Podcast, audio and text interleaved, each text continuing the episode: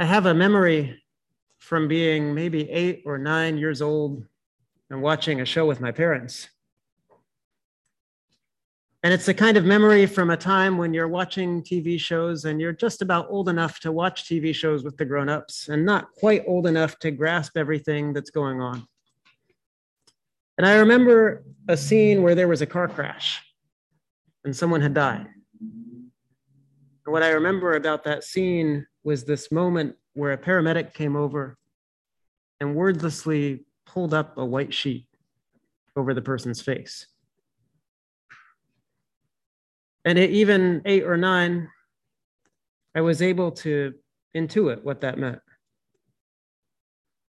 Here was this moment of sadness and respect and grief, and a covering up with a white sheet.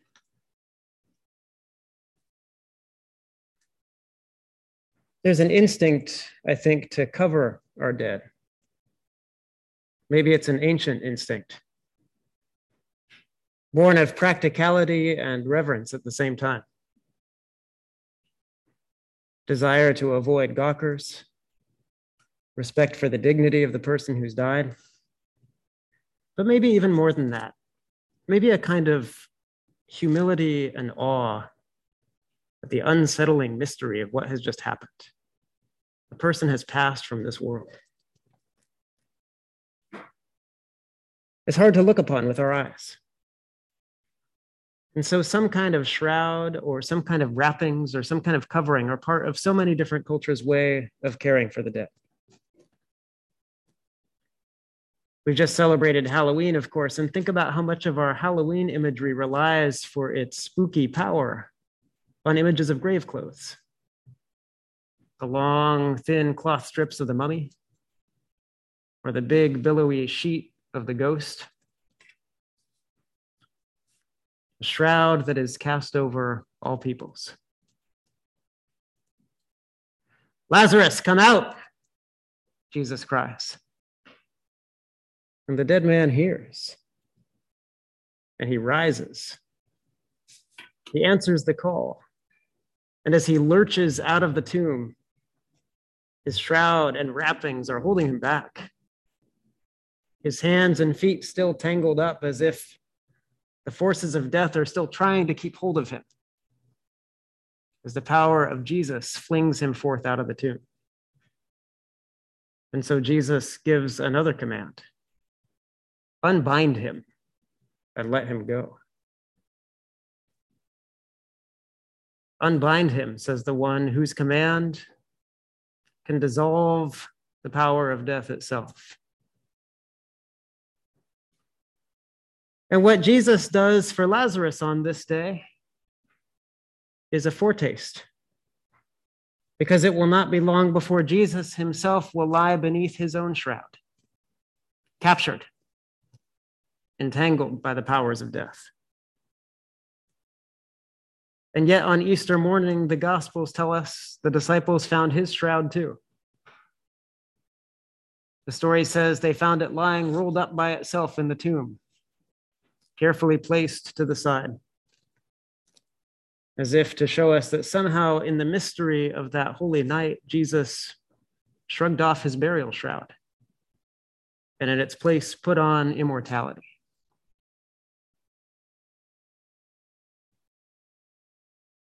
Today is All Saints' Day. And it's a time when we come so close to the mystery of life and death, and life on the other side of death, and those who are on the other side of death, who are so far from us and yet behind only a very thin veil. And every single week, we come together to celebrate a liturgy that puts us in touch with life and death with death and resurrection. We do this in remembrance of someone that scripture calls the first fruits of those who have died. And first fruits means just the beginning of the crop. If there are first fruits, there are more to follow. And so, what that means is that Jesus is the pioneer of a destiny that's meant to apply to you and me too, as well as all those saints. What happens to Jesus is something new. We have the story of Lazarus, and marvelous as it is, and wonderful, and a sign of God's victory. With Lazarus, it's temporary.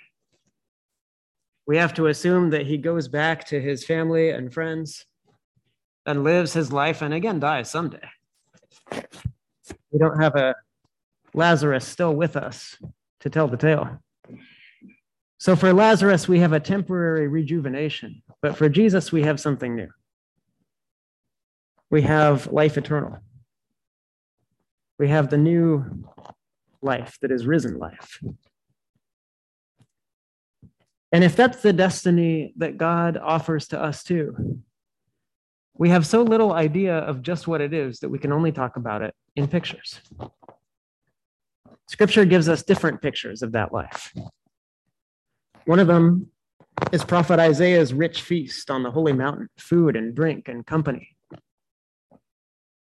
Another image is from Revelation, this image of a holy city, a new Jerusalem coming down out of heaven from God. Another image we'll say in a few minutes when we renew our baptismal vows. When we say together the Apostles' Creed, which has this phrase, the resurrection of the body. What might it mean for our bodies to be raised? Do we lurch forth like Lazarus, only to die again? Not that. But somehow the destiny that awaits us is connected with who we are in these bodies here as well. St. Paul uses an analogy of a seed and a plant. And just as the plant that grows is very different from the seed that it grew from, yet also continuous with it. So Paul suggests that our bodies that sleep in the earth are like the seed, and that who we are is as unimaginable as the plant is to the seed yet still us, still connected, still the same.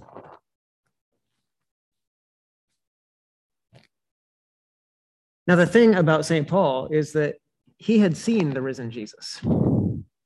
Jesus appeared to him. And yet, Paul never describes what he saw. He never says, I saw Jesus, and he had brown hair and was about five feet tall and had an unearthly glow. He doesn't give descriptions like the description of the transfiguration where Jesus' garments shine white. He doesn't give any kind of description like that.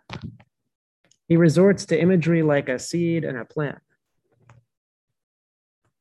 It's as if to say that the reality is too great for a simple visual description. He has to resort to the language of poetry and mystery. But what he does know is that it's Jesus that he saw this one who has passed through death and out the other side, the one who holds our destiny in his hands, his wounded hands, his healed hands, his loving hands. And Paul also says that this perishable body of ours will put on imperishability. This mortal body will put on immortality like a garment. There's a tradition at Christian funerals where we drape the caskets or urns of our loved ones with a special kind of burial shroud. The white cloth called a pall. And it recalls the white robe that we clothe those who are newly baptized in.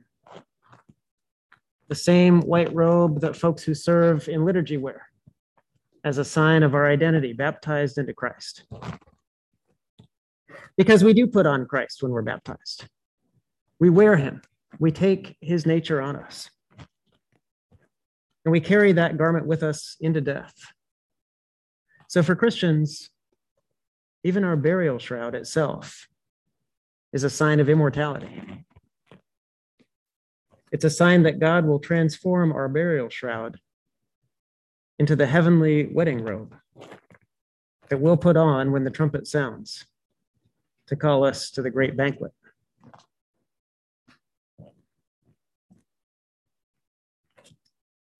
Today, on this feast of all saints, we rejoice with all those who rejoice with Jesus at that banquet. Those who are heroes of the faith, those whose names we celebrate and whose feasts we keep.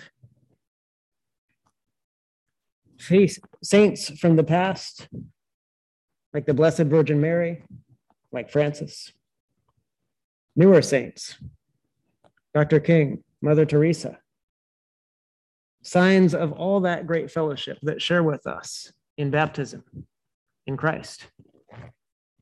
And we celebrate also those whose names are known to God alone, because we are one with them. And so now we live by faith.